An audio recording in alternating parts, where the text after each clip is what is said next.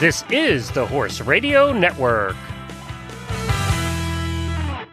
This is episode 133 of Horsemanship Radio, brought to you by Omega Fields, the world's best omega 3 supplements for horses. Horsemanship Radio is a part of the family of the Horse Radio Network. And today we have two ladies who spend their days making the horse industry better, safer, and more fun.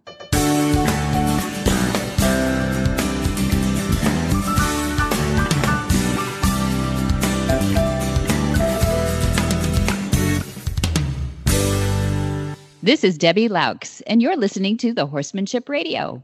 Thank you for joining us. Horsemanship Radio airs on the 1st and the 15th of the month. And I have my producer, Jen, with me today. Hi, Jen. Greetings. How are you? I'm good. Thank you. How are you? I'm doing just wonderful. We have a worldwide kind of gathering here today with our guest, Claire. Oh, Claire uh, from Ireland. Do you have any Irish in you? I'm not sure. Uh, growing up as a kid, I was told I did, but I have no proof. You know how that works with family stories, you know? Yeah. I have zero yeah. proof that I really do. Yeah. Yeah. yeah. Well, you don't have an accent like Claire has. So everybody no, has to like put on their, yeah, she, no, she doesn't have a really deep accent, but just listen for it when you first start and you'll get into her rhythm. She's, she's adorable. I think people are going to love her. And yeah, and then we've got Pat Roberts from the other end of the spectrum, who does have Irish in her, by the way. But she's ah. she calls in. She's hailing from California on this interview. We had a lot of fun. It was really fun. Yeah. We had yeah, we we were privileged to have the Certified Horsemanship Association come and put on a certification for equine facility management back in February, and so um, I thought it'd be important to have Mom on to tell us about why it was chosen. They, they, jury each facility and why it's important for this certification thing to go on, too. Why do we need to know that people are yes. equipped to, to manage a facility? And now, yeah. If, if I understand it correctly, the certification was held at Flag is Up Farm. And they're not certifying Flag is Up Farm people who are members of CHA, the Certified Horsemanship, Horsemanship right. Association, come to Flag is Up Farm to become certified. It's almost like a little exam. But yeah. in order to qualify to hold the exam, I'm going to use my air quotes, at Flag is Up, Flag is Up Farm has to meet certain criteria. Sure. Yeah. You have to pass right. the muster. Yeah, right. that's right. You can't just have it at Joe Schmo's hack stable. Not for CHA, you can't. No, that's right. no, they are very yeah. honored, very honored because yeah, they wanted a full service facility so that you had lots of opportunities to go through. Golly, what they examine on everything. them on, yeah, everything. Yeah, about the only thing we didn't have there, which people will find probably interesting, is that we don't have cross ties, but there are ways around it, and so we do. We do sometimes. We have a lot of um, uh, different ways uh, from inside the round pen, you know, we have big eye hooks that uh, you can tie into and everything. But uh, for what we do, uh, and we have so many remedial horses, we have no cross ties. So that's an interesting but, point of view because where my upbringing when it came to horses, I just assumed everybody cross tied their horse. Mm-hmm. Mm-hmm. And as I grew up and I went to different parts of the country to work within the horse industry, I went, wow, there's lots of different ways to tie up a horse. So now I go, oh, okay, you don't have any cross ties. That's no big deal. But you're right. From some people's point of view, what do you mean you don't have cross ties? It is not a skill that a horse is born with. It, eh, right exactly exactly. It's a good skill to teach a t- horse to tie up but so that's one of the things they have on there. And oh my gosh there were so many things from medical emergencies to horse handling to trailer loading. Fortunately we have a covered arena we have an outdoor arena we have a round pen we have a walker hot walkers oval and all you know just kind of a crazy ready for anything. Gentling pen. We have we have racetrack. Everything. Racetrack, exactly. you do have exactly. one of those. yeah, exactly. So there isn't much we don't have there. So it was a lot of fun. It, it was a lot of fun to see really eh, talented, talented people came. You know, University of Colorado. You know, these people are in charge of really important stuff. And then some youngsters, I would say, early twenties, came to really, you know, kind of jumpstart their career, putting themselves on the map as an equine facility manager. So that was pretty interesting too, because they they even being a part of CHA, they get lowered insurance rates, and it's yeah. a real resume builder. You know, it is an excellent resume people. builder. You're right. Yeah. Mm-hmm. Yeah, yeah. And then Claire uh, also being there at the time too, but her interview is about how important groundwork is. So I thought that was really important to get her perspective on how she's teaching um, before you get in the saddle. So I think people be fascinated by that too, because you think of Claire Conahan from Donegal, northwest of Ireland, as just in a saddle blasting through hedgerows and across green fields and no we actually teach groundwork too yeah yes, it, I, I, it's nice to see how the importance of unmounted training of horses and humans to do it has has really become almost it's almost saturated the market so to speak because it it hmm. started out and it was just you know only a few little nooks and crannies of the horse horse world saw its importance, but you're really seeing it um, permeate now. You're seeing it with uh, three day eventers That's like right. Dick Maynard, Uh, as an example, right. who was on the show a little while ago. And you're seeing it in the Western disciplines, the English disciplines, even in the driving disciplines. And it's really cool yeah. to listen to her talk about how that was important and how she's bringing that to the younger generation. Yeah, exactly. Well, let's get to it. Yeah. Let's get right to it. And we'll do that right after we hear from the good folks at Omega Fields.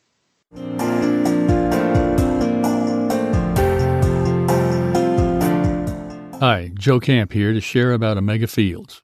Omega Fields exists to help you keep your first promise to the horses you love, to care for them well. Nutrition is the foundation of a healthy life and supports all the activity that brings you and your horse so much joy. Omega 3s from flax are the cornerstone of that foundation. So, coupled with the finest ingredients and their proprietary Pure Glean flax stabilization process, they created Omega Horseshine, Omega Horseshine Complete, Omega Nibblers, low sugar and starch, Omega Antioxidant, and Proventum Probiotic soft treats. Thousands of horses are experiencing a vibrant life with the help of Omega Fields products, including all of ours, a part of helping you keep your promise to your friends. Nutrition for a healthy life isn't just their slogan, it's their purpose.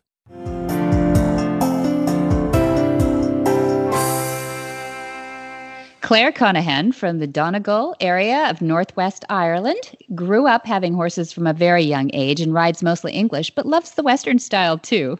Her career with horses began with studies in equine science, which led her to work in the racing horse industry for about 10 years. She then trained as a riding instructor and has worked in Australia on a stud farm and on a cattle station too. On returning from Australia, she opened a trekking center where she offered pony trekking and started and trained young horses. She has always had that soft spot for thoroughbreds, and when she's not training horses at home, she works in the thoroughbred sales industry in Ireland and the UK, which is where she wishes to help improve the miscommunications that sometimes lead to what people describe as behavioral problems in horses.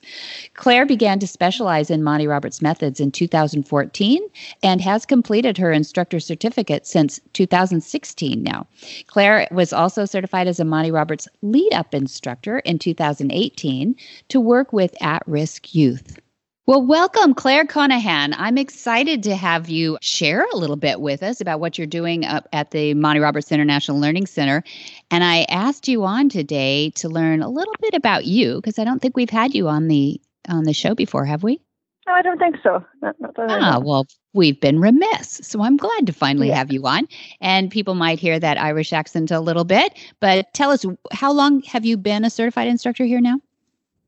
Um, so I became certified back in October of 2016. October 2016. So you've got your feet wet and you've been teaching a little bit.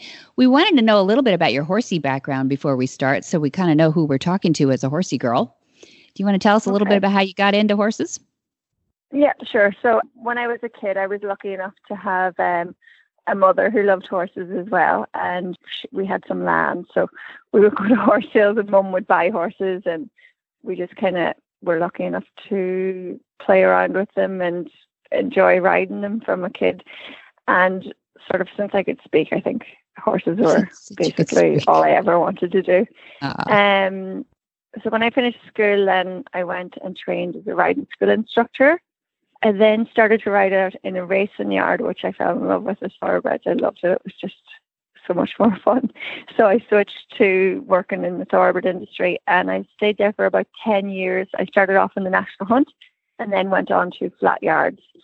Then I went to Australia, done a little bit in stud farm over there, and then I went cattle mustering. So that's like rounded up cattle on horseback. Is that what they call it in Australia? Is cattle mustering? Yeah. That's great. Mustering, yeah, yeah. So that was a lot of fun. And uh, I came home then and went back to the teaching horse riding again and really enjoyed it in some ways, but I found it really difficult because the horses were mostly my own that I had from foal. And if people were given mixed signals, like they kick the horse to walk on and then the horse would go and then they'd lose their balance and pull on their mouth. And I mm-hmm. later realized that I used to be in knots in my stomach, but and I was translating that out to the horses or transferring it to the horses, mm. which wasn't a great idea. So I switched in and I done mostly pony trekking, which was better for the horses, I thought, because people were able to sort of gain their balance and stuff on the horses while the lead horse showed the way. And if the lead horse trotted, the rest of them trotted. If somebody lost their balance, you could slow the whole herd down, and it was great that way. But I, I knew about Monty as a child and I would have watched him on horse and country and things like that. But I never realized that you could actually go and train until one time I seen um, a join up clinic being advertised by Caroline Jennings mm-hmm. in Kildare at the time and I was in Donegal. So I called her up or I emailed her and you know was really interested in it. And I had a horse that I had from racing. I, I got him through the racing yard I worked in. Mm-hmm. And he was a different horse than what I had remembered.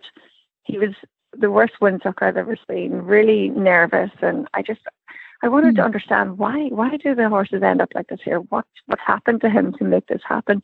So I brought him with me and I went to the clinic with Caroline and then realized that you could actually train to come and work as Monty's, one of Monty's instructors. And that just set me straight on the, on the path towards it. And I went to Lerigold then in the UK and done the introductory course a month later.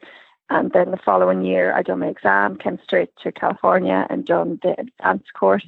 And a few months later, I came back here and I was like, okay, I need to know more before I do the exam. And I practiced here for three months and absolutely loved it. And Monty then examined me. I passed and I was delighted with that. And I went home and I was supposed to be coming back three months later, but 10 days later, I was on a plane back over here again. I have to get it done so fast. I wanted to know more and understand more. And I've always, ever since 2016, I come back every year and spend a few months here teaching and working alongside Monty and learning more. And last year, we actually had Monty come over to Ireland and do a demonstration, which was fantastic because he hadn't been there for 10 years. So that was really exciting was so exciting to have him over there too. And it seems silly that he goes to the UK so often and hadn't been over to Ireland. So I'm really glad that the three of you Porik and Katrina and you had put together a great team. And now eh, between all of you you're probably one of the more active countries I would say. Would you agree?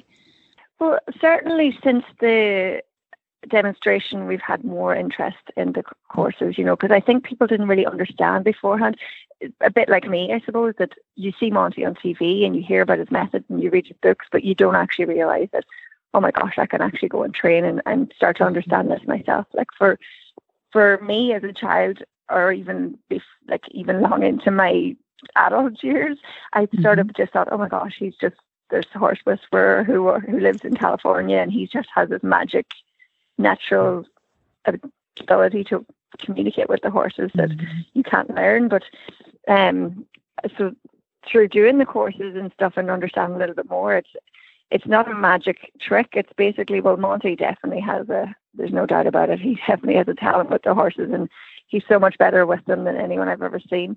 And he can read them better. It's just it's so fascinating to watch him work and to work alongside him. But to be able to learn that it's your body language, it's your eye contact, it's pressure release at your time and everything like that there makes such a difference to the horses, which I probably wouldn't have understood before. Mm-hmm. So, yeah. Um, yeah, people are starting to get the message that you can learn this and want to understand. Isn't that better. the most? Yeah, isn't that the most important message? Because if it's all about a guru, then it goes away with a guru. If he doesn't share his timing and his secrets and his tips um, as as as it was when he was growing up. And he would say claire i'm you know i'm 80 something now and um, you know my timing should be better than most because i've been practicing this practicing this a long long time. But he would also say what an advantage your generation has to be able to take these concepts and just improve upon them and get the timing more correct. He looks at videos of when he was first invited over there in 1989 to demonstrate to the Queen.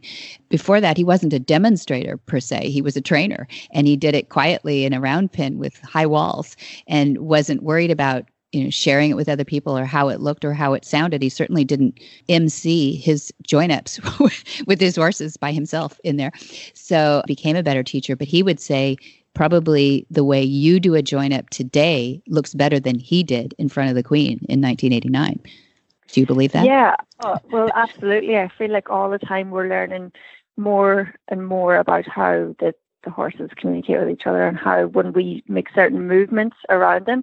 And as you say if monty wasn't watching back what he was doing and sort of you know, he wouldn't have had access to videos to everything he was doing beforehand.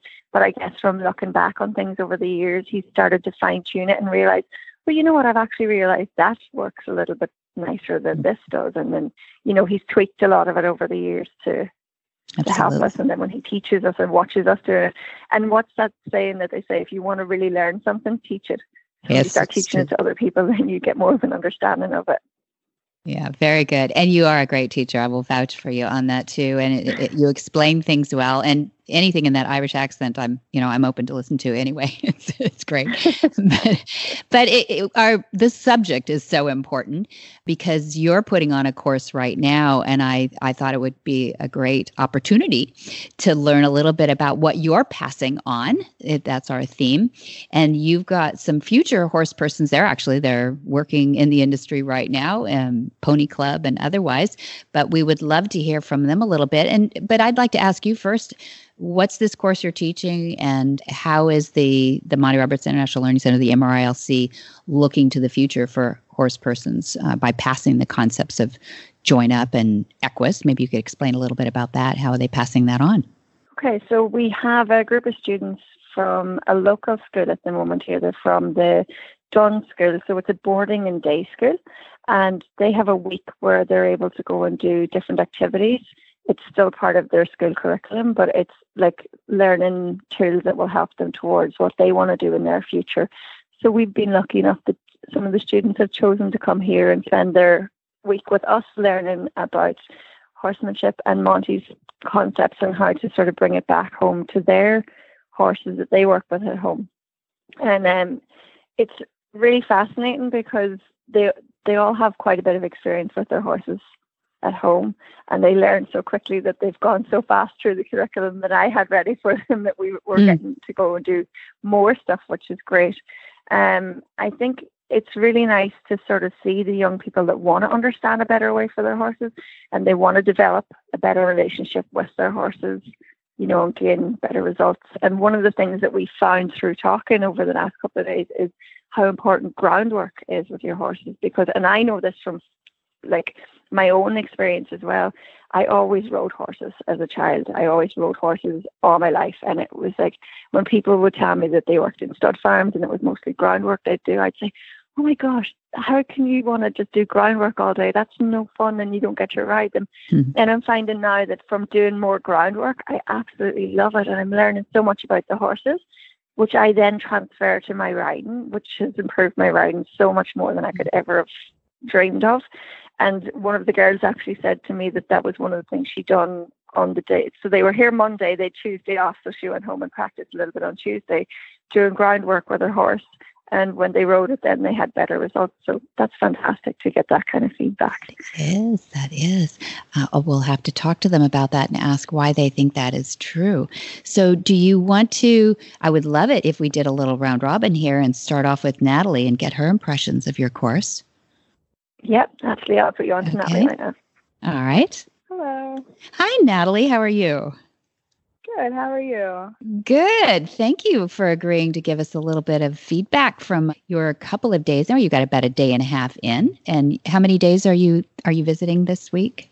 We are here three days Monday, Wednesday, and Thursday. Great. And what are your impressions so far? So far, I've learned a lot about groundwork and just I had known about Monty Roberts when I because I had gone to a clinic when I was around ten, but mm-hmm. just coming back and like actually getting to work with his horses and work with what he does with them. Like I've learned a lot about how your body language really affects the horses mm-hmm. and how to have a stronger connection with them really. Yeah, and why do you think that is? It, it does seem to build a, a, stronger connection. Is that trust? Is it? I don't know. What do you think happened when you went home and had a play? I feel like it's more you're speaking their language. As since they don't speak like people do, they communicate through their body language, and if you're able to reflect that, then that's how like your strongest way of communicating with them. Mm-hmm. Mm-hmm. Yeah, and what, what do you ride? What, what kind of horse? Um, what breed? Uh, I ride a six-year-old thoroughbred gelding, and I compete in three-day eventing. Do you? Okay, good. And how long have you been riding? Um, I've been riding for about ten years now. Look at that. So it, it always it seems funny when people say, "Oh, she's she's only 25. She couldn't have had that much experience." Yet, how old are you now? Um, I'm going to be turning 18 on Saturday. And you've already had 10 years experience. So by the time you're 25, you've had more work experience, you know, or skill experience than most people had in their careers, you know, that uh, yeah. are, are young age. Yeah. So I, I love to say that about horse people because we start earlier than most, most disciplines. So what do you want to do with your career? Are you taking it further or is this just a high school fling for you? Um, I was really looking into becoming a horse trainer, working with horses through college and after college. Good girl. And, do you, uh, this three day eventing, are you mostly in the California West Coast area or mostly even just local Central California? Right now, I've just been in California, both southern and up to around Fresno area. Mm-hmm. Do you but think out of state yet? Nothing out of state yet. Yeah, it's it's time commitment, especially when you're going to a, a college prep school like Dunn too. So proud of you for for hanging in there with the horses too to 18. We lose a lot of people at 16, 17. So I'm glad you're still hanging in and you're going to be part of the industry. So what do you think you're taking into the industry after from Claire going forward? Just like a lot stronger understanding about the groundwork working with the horse because I've been taking lessons since I was around eight. And I would only ride the horses. And so I never really learned how to like properly train them and work with them on the ground. Great. So I think this is really going to further my ability to be a horse trainer. Perfect. Perfect. Okay. I agree with you. That's great. All right. Do you mind passing me on to Lauren? Yeah, sure. Thanks, Natalie. Thanks. Hello. Hi, Lauren. How are you? I'm doing good. How are you? Good, good. So tell us a little bit about your horsey self. Okay. So I've been riding, I'm 16 now. I've probably okay. been riding for about 10 years now. I started showing in national competitions when I was eight. I also do three day eventing. And I've been working with my mom, training horses. I got my first off the track thoroughbred when I was 12. And I've mainly just been doing the riding portion of training, I've never really had the opportunity to do ground training because we get our horses when they have already been trained on the ground for the most part. So I currently ride a three year old who is a thoroughbred warm blood cross. She's a chestnut mare. And I am assisting my mom with training her. That's young a thoroughbred yeah. mare, chestnut mare, no, usually have an opinion about everything too. and uh, yeah. and three is is quite ambitious. I think that's great. How's she going to be? Do you think? We've definitely had some struggles in the past. She is not the most cooperative under the saddle, mm-hmm. but I think this clinic will really help me connect with her on the ground nice. because I've already tried some groundwork with her and it has improved and um, gone to our riding and helped me with that a lot. I should add the the caveat too that you and your mom know what you're doing. When I say that you have a young horse, I don't worry about you a bit. What did, if anything, did you take home and tell your mom about this course that you thought she might be interested in? Well, she has a very different way of doing things with horses. She can be more aggressive at some point, and she's more knowledgeable with the riding training she mm-hmm. doesn't exactly have the patience or time to do things on the ground. And mm-hmm. she has allowed me to take the time when I have it to work with my horse. And I think, I don't know if she will attempt it, but she'll definitely encourage me to do some more groundwork with my horse. Good. So some of it was a revelation to her that you could you could do what you were doing with a horse from the ground. Huh? Did I hear that? Yes. Yes. Great. That's very cool. Very cool. I'm glad you're there and I am so excited that you're you're going to be sharing this stuff too. So you're going to you're going to take this into the industry too and stay with horses? Yes. I Correct. would like to follow my mom's footsteps. Um, she is an excellent horse trainer and she teaches riding lessons and she's gone up the levels pretty much as high as you can go with mm-hmm. eventing.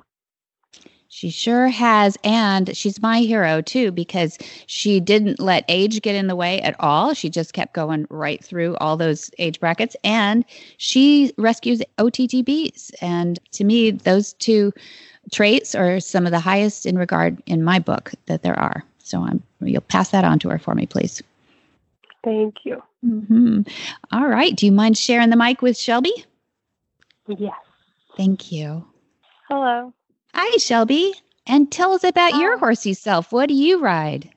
I'm 14 and I have a nine year old thoroughbred and a nine year old Arabian.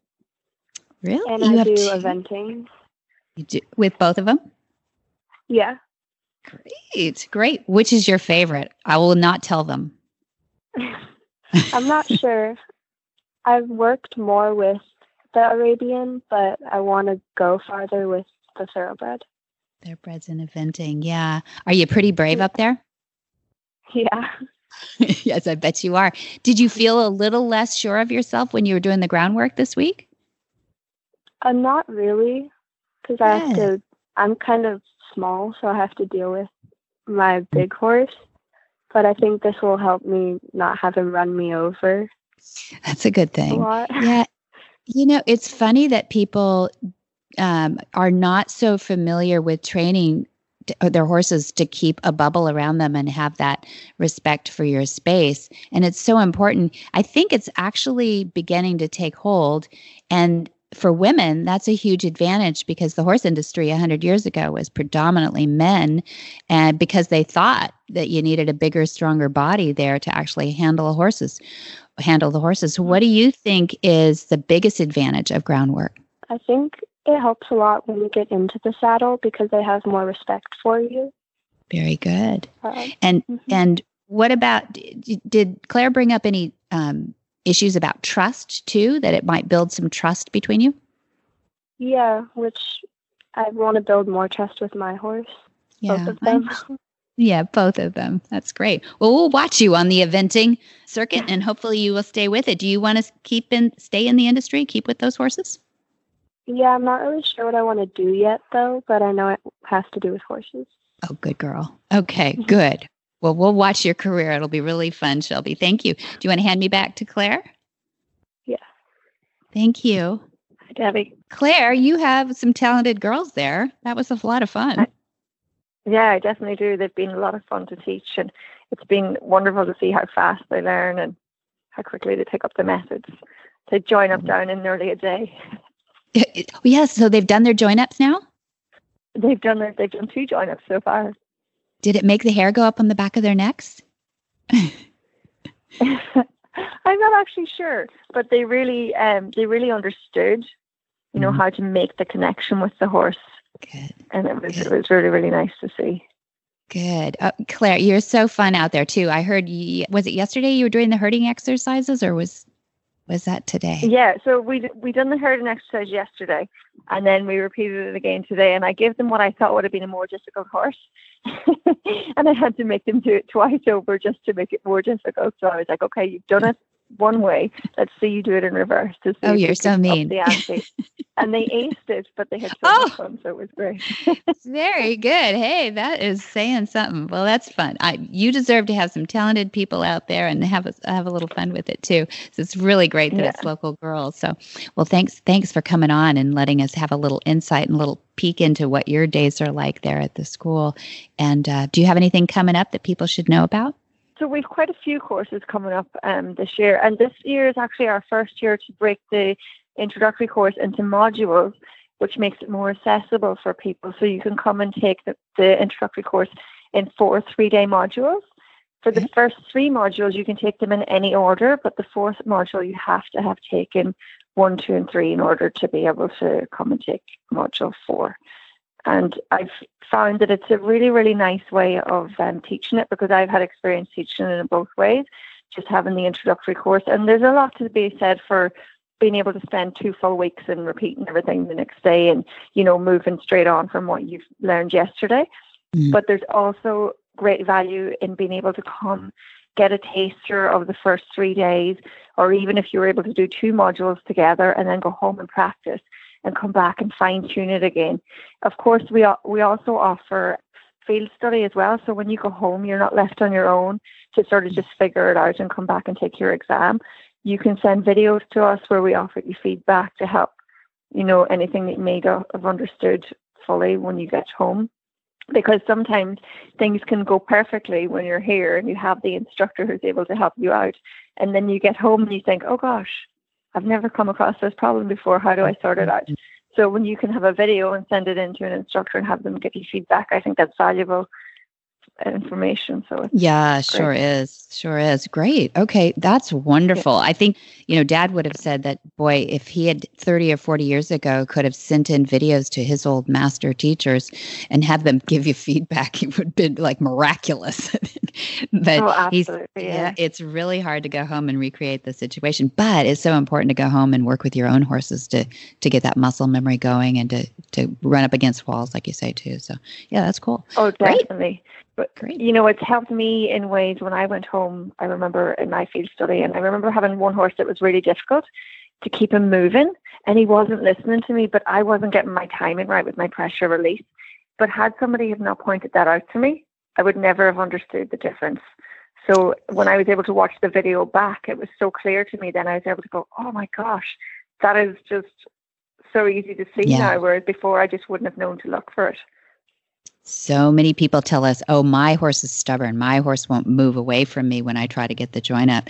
And that is all about the person and the body language and learning that that equus language, isn't it?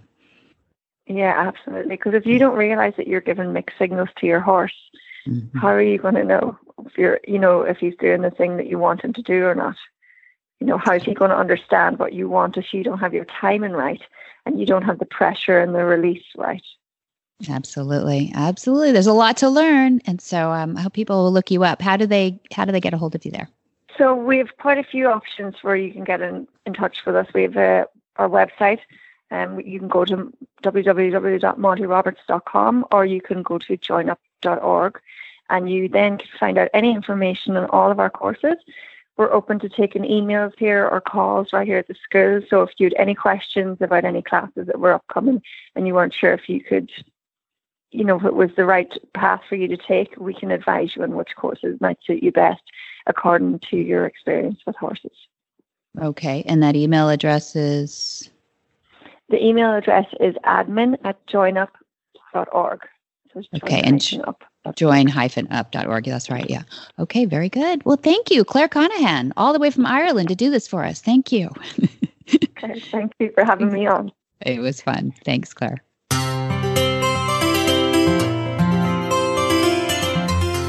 Cavallo horse and rider, Carol and Greg Giles, too, have been longtime supporters of the Horsemanship Radio, and we thought, you know what better way to show how their support goes than through the people who buy their boots. So we have this from Brenna Eldridge on a Facebook post.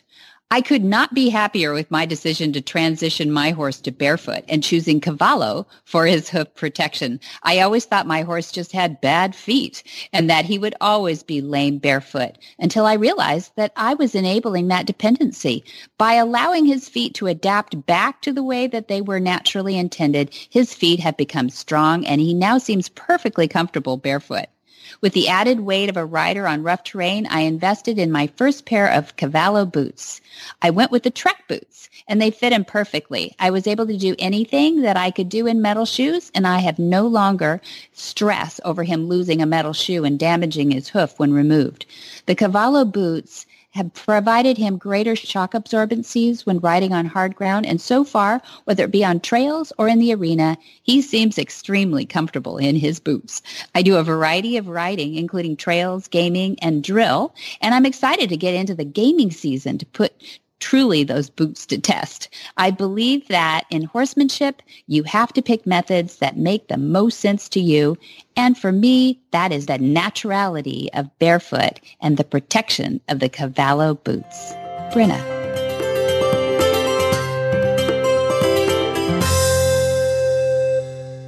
Pat Roberts is an accomplished horsewoman. She grew up loving horses and has trained, bred, and showed championship horses. She met Monty Roberts in grammar school, and after marrying, they began their careers together with horses. A talented artist, too, it was natural for her to gravitate towards creating numerous sculptures of the horse in motion. Pat has been honored with many awards, and her sculpture is part of the permanent collection at the Kentucky Horse Park in Lexington, Kentucky, the European Museum of Art, as well as in several corporate headquarters, both here in the United States and abroad. She has collectors in 15 countries and is in the personal collection of Her Majesty Queen Elizabeth II at Windsor Castle. Welcome, Pat Roberts. I got to get my mom on today. How are you? I'm great, thank you. I just got back from my art class, so I'm on a high. yeah, I know that's always your favorite moment of the week. Thursday mornings when you get ah. to uh, yeah, zip off to Los Alamos, which is what, 20 minutes up the road or something and take an art class? Mm-hmm. Yeah. And I have a and, wonderful teacher and yeah, and great great friends that uh, take the same class. Yeah, and your still lives are just looking awesome. Most people know you for your sculptures, your your bronze sculptures in, in 3D, but you make 3D come to life on canvas in oils, correct? Is it oils or acrylics that you use? It's oils, yeah. It's oils, old fashioned way. I mean, these look like master works of art. It's really, it's beautiful work. Oh, anyway, but my daughter bragging uh, no, I mean, if if nobody else agreed with me, you could say that, but everybody agrees with me, so you can't say it. it's not true. It's they're beautiful, and they're your house is getting to be full of them. So I get to uh, admire them every week when I'm up there. But I I wanted to give you a little bit of a respite from from art for a second and talk about why you're stuck there the other six and a half days a week because running a farm, running a farm operation as large as yours is an interesting skill.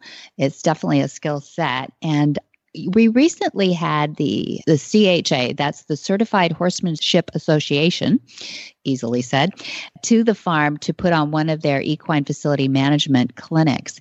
And I thought it'd be interesting to go over with you why they picked Flag Is Up Farms, how um, complete a facility that you had, and maybe we could glean for our listeners a little bit of the things that they pointed out that maybe every facility might need. And in order to be a good equine facility manager how do you how do you run these things? And my first question was i thought everybody has this question i think whether you're at an equestrian center and you don't even have your own barn or whether you have to run a barn with a lot of different owners as part of it. But when do you call the vet? That's that's always a, a judgment call on the part of the farm manager. You uh, you just assess um, what first off you treat your your uh, customers horses exactly like you would treat your horses. So you don't just a horse sneezes and call a vet. You assess what the horse is, is acting like, what it's looking like, or if it's a, something that's running into the fence and they've cut themselves.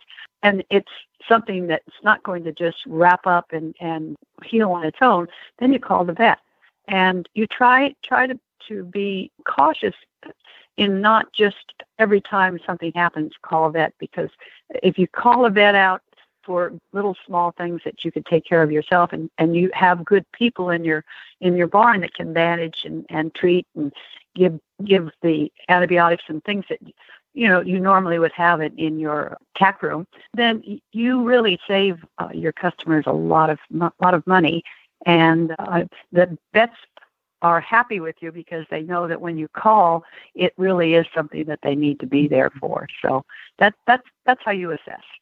Yeah, great answer. That that's a bit art and science too, but it is something to learn for sure. And and how do you when you're looking down a barn aisle and you're keeping track of all the horses as you do. So how many horses do you have on the farm right now? Just I know they come and go, but I would say uh, we must have around a hundred.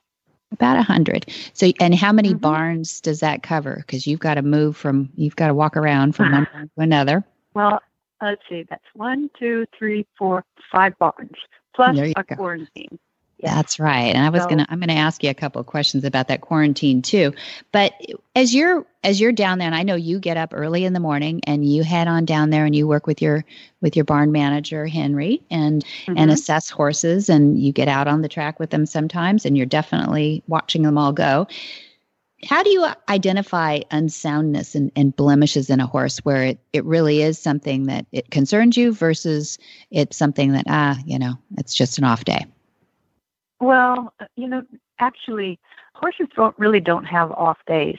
If you if you go down and you see a horse that and this is one thing that we always do before they go to the racetrack, we walk them around or, or jog them, and if we see anything at all that looks abnormal, we will deliberately jog them in a circle or straight away and assess if it's a, a, a lameness, whether it's a, a one out of five or a you know, or two out of 10, and then decide whether or not we want to give the horse the day off and see what happens the next day, or if it's a five out of 10 or, a, you know, or four out of five, definitely will not go to the track or to the arena.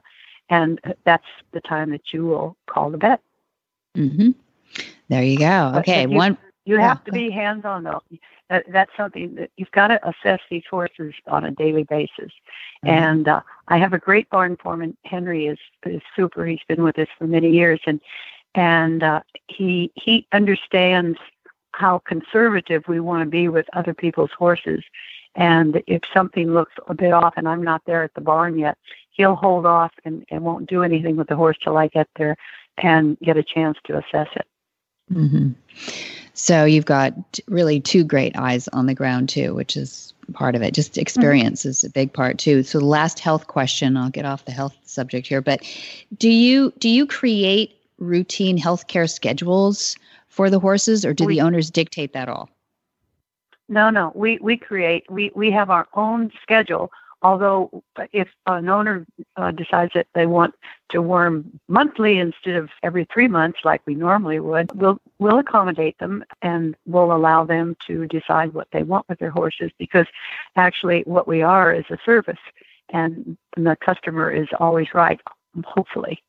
Mm-hmm. Yeah, it's their horse, is what you're saying. Yeah, it's their horse. Yes, and if you know, like we have one customer that likes to worm once a month, and of course you, know you go back and forth on different wormers but we we like to worm every three months and of course our inoculations are set by standards and uh, and we, we adhere to those Mm-hmm. Yeah. Um, and you have good vets in the area too, so that if uh, owner does need to lean on you. The, the next thing that I was going to ask you about too is uh, it seems like we get this question a lot with nutrition and figuring out the nutrition requirements of foals or lactating mares or uh, performance horses or not performance horses retired horses. You've got you've got some out in the pastures that are geriatric and and retired. How do you cover all the nutritional requirements? How do you how do you source hay these days? And you know how do you create from an equine facility? Yeah it's it's really difficult to find good hay. You you you try to develop a relationship with a supplier, and you let them know what your standards are, and you examine everything that comes onto the property. And sometimes you will get a load of hay that you'll say, oh, I don't really like this. It's a little bit too stemmy. And you'll call your supplier and say, look, you know, this isn't quite up to what we normally would like. And at that point, our supplier will say, well, that's the best that we have right now. And uh, maybe you'd like to feed uh, part alfalfa and part uh, forage hay. Or, mm-hmm. you know, we, we tried to, uh, we, we, we tried to not do anything in an absolute way. Mm-hmm. One must be adaptable. And there's certain times of year that you can get great hay, and other times you're going to have something that's been stored and it won't be as it just won't be up to what you really would like to have when in the middle of hay season. Mhm mhm good okay so yeah that's uh, it, no matter where you are in the country that's that's an issue and some places more difficult than others for different kinds of things but the, the one thing that's unique at flag is your manure management system let's call it that but i know it's not a unique problem Tell us a little bit about your your composting system. Well, that's that's what we've done. We we've gone uh, strictly to shavings, with exception of of a, a foaling there. Uh, we don't like to foal on shavings. We foal on on straw, the mm-hmm. old-fashioned way.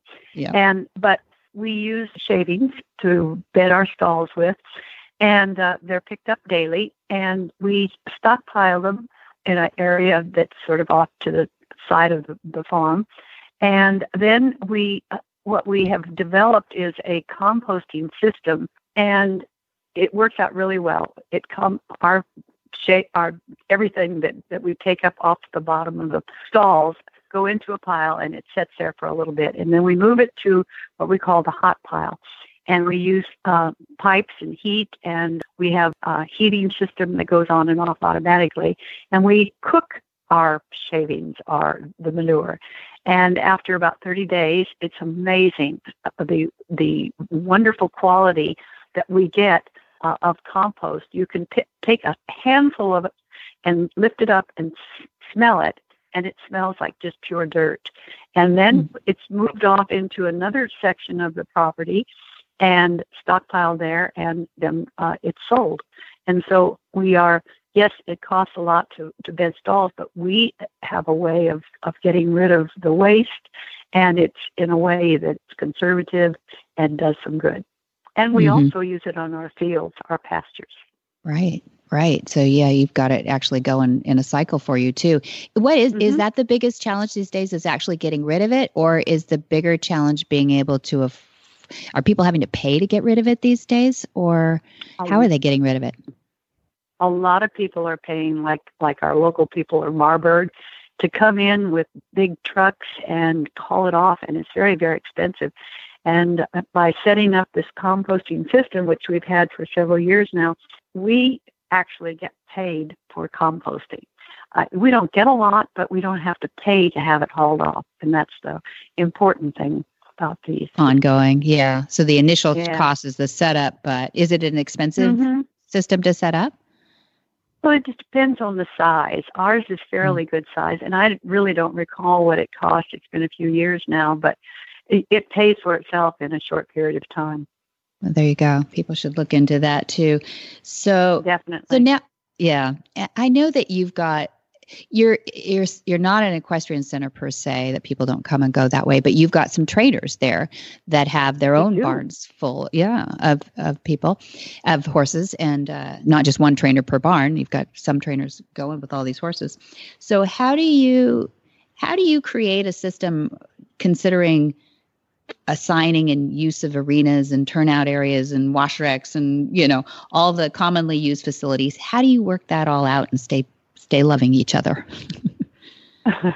well, it, so far it's worked out beautifully because we've got really good people that are here uh, on the farm. Um, both are professional trainers, and uh, Casey Branquino and June Tabor. And they're in, in separate barns, and they have their separate uh, wash racks. And uh, the use of the arenas, uh, we everyone is really cooperative there because during the time that it was raining, the use of our covered arena was a premium. I mean, hmm.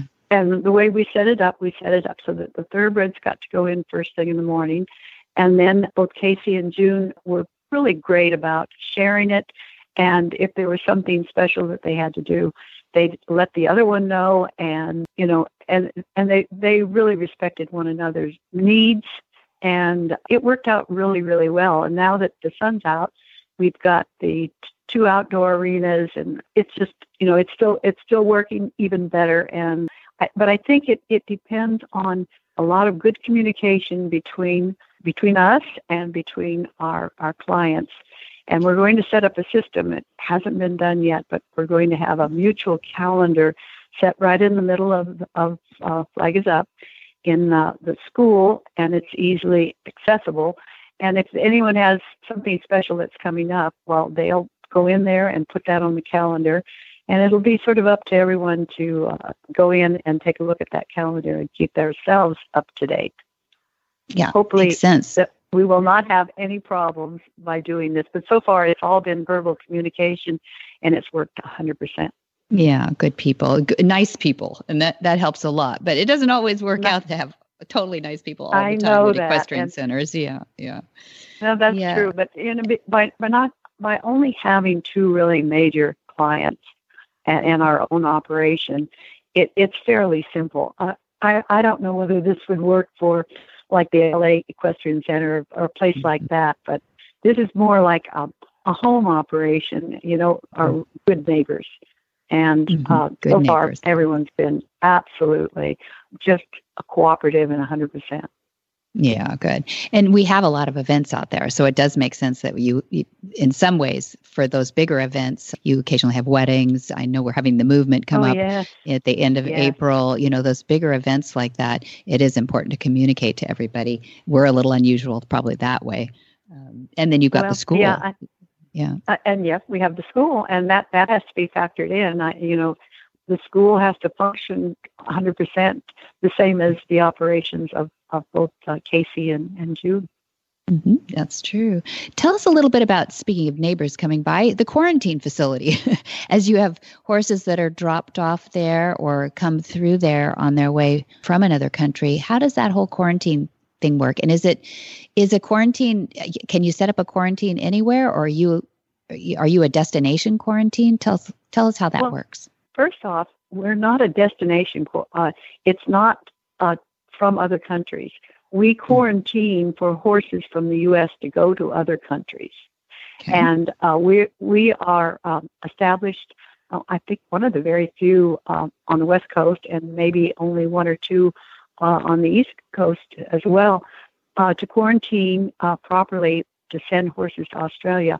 It's very very difficult to get quarantine for Australia because it requires a lot of of area, and it has to be an area that is totally isolated and we've set up an, uh, in a canyon, which is just works out perfectly to uh, keep everything far enough away and all animals out of this area, Mhm. and that that works well. And then we can quarantine to go to Europe, and if if the horse is here on the on the property and they want to keep the horse in training, we can quarantine in a barn next to the racetrack, allow the horse to go on the racetrack prior to any other horses coming on, and get exercise and then go back into their stall.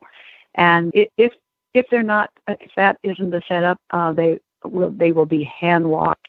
But we we quarantine bo- both for Australia, for all of Europe, the middle mid east, Hong Kong, and a lot of different areas.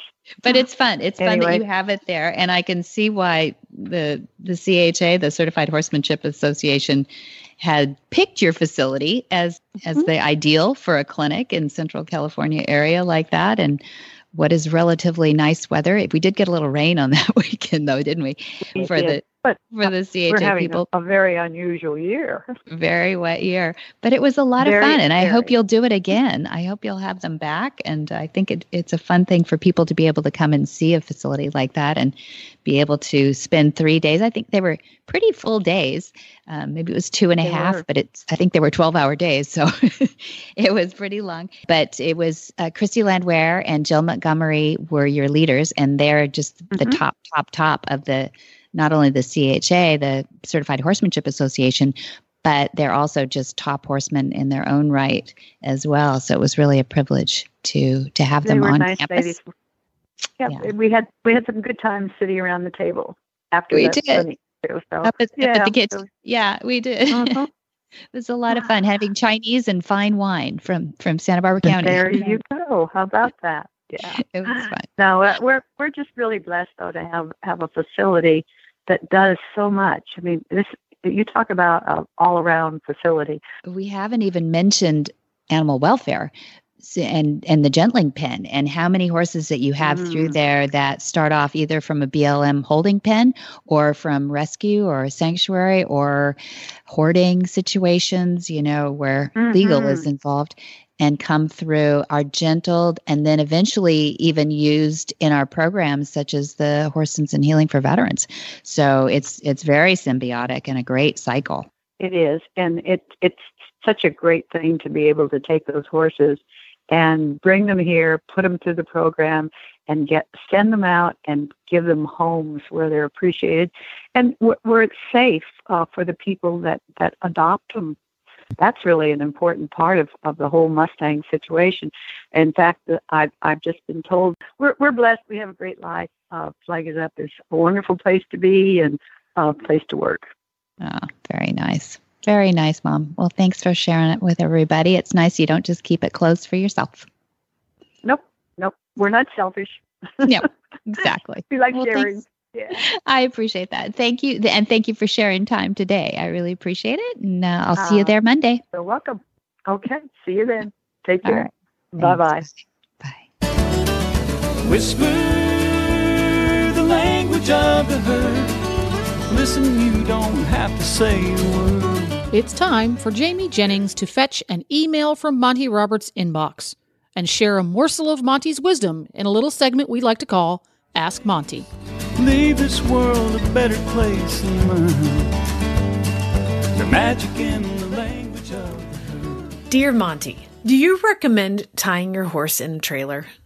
Monty's answer Sure, I recommend that you tie your horse in the trailer for several reasons. One reason is that if you have to stop very suddenly and the horse happens to have his head down between his front legs, he could be injured. Do not over restrict your horse. The tie needs to only be short enough to keep him from dropping his head down between his front legs. Anytime a question comes to me about tying a horse in the trailer, I want to include in my answer the following statement. Never tie your horse up in a trailer until you have a secure closure behind him. One of the great surprises I had in store for me at the time that I went public with my first book and my demonstration was that people break this rule. My entire career up until that point was as a professional with horses on the road in competition, and I didn't see people making this mistake very often. Now that I deal with the general public, I find it is much more common than I realized. It's an extremely dangerous practice and destroys many horses each year. The lives and limbs of people are also in jeopardy when this rule is broken. When a horse is tied in a narrow place with nothing securing him from the rear, he is called upon by all inherent tendencies to pull back if he meets the tether with no rear restrictions. Once a horse is pulling back while inside a trailer, disastrous circumstances begin to occur. If it's a step up trailer, he generally gets his hind legs outside and then under the trailer. And if it's a ramp, his hind legs reach a lower level and he generally bangs his head on the ceiling of the trailer. Injuries and even death often result. Setting that fact aside, even if there were no physical damage, the psychological damage to the horse would still be incredibly serious. Horses will become flyback artists because of this experience, and when a horse exits a trailer at extreme speeds, people can be injured or worse, and the horses can suffer injury too. At my demonstrations, I try to answer as many questions as possible. Many of the questions I am asked pertain to trailer problems. When someone comes up and says, My horse goes in the trailer just fine, I am relatively sure at this point they have either had a horse that fights the walls or ones that flies back out of the trailer. If it's a flyback artist, then I am virtually certain that someone has tied the horse up without a rear closure. There is a procedure in dealing with flyback artists, but I will reserve that for the specific question pertaining to this remedial behavior. For more of these insights into good horsemanship, go to www.montyroberts.com and click on the orange banner that says Get Free Horse Tips. Hi, I'm Monty Roberts, and I'm dedicated to training horses without pain. You can learn to do it too on my Equus Online University. Western, English, the beginner, or the advanced rider. It doesn't matter.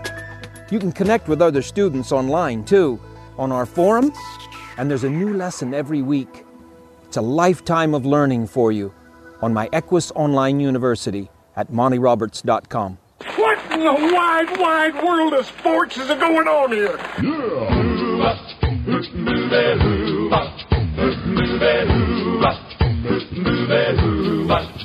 Where in the world is Monty Roberts?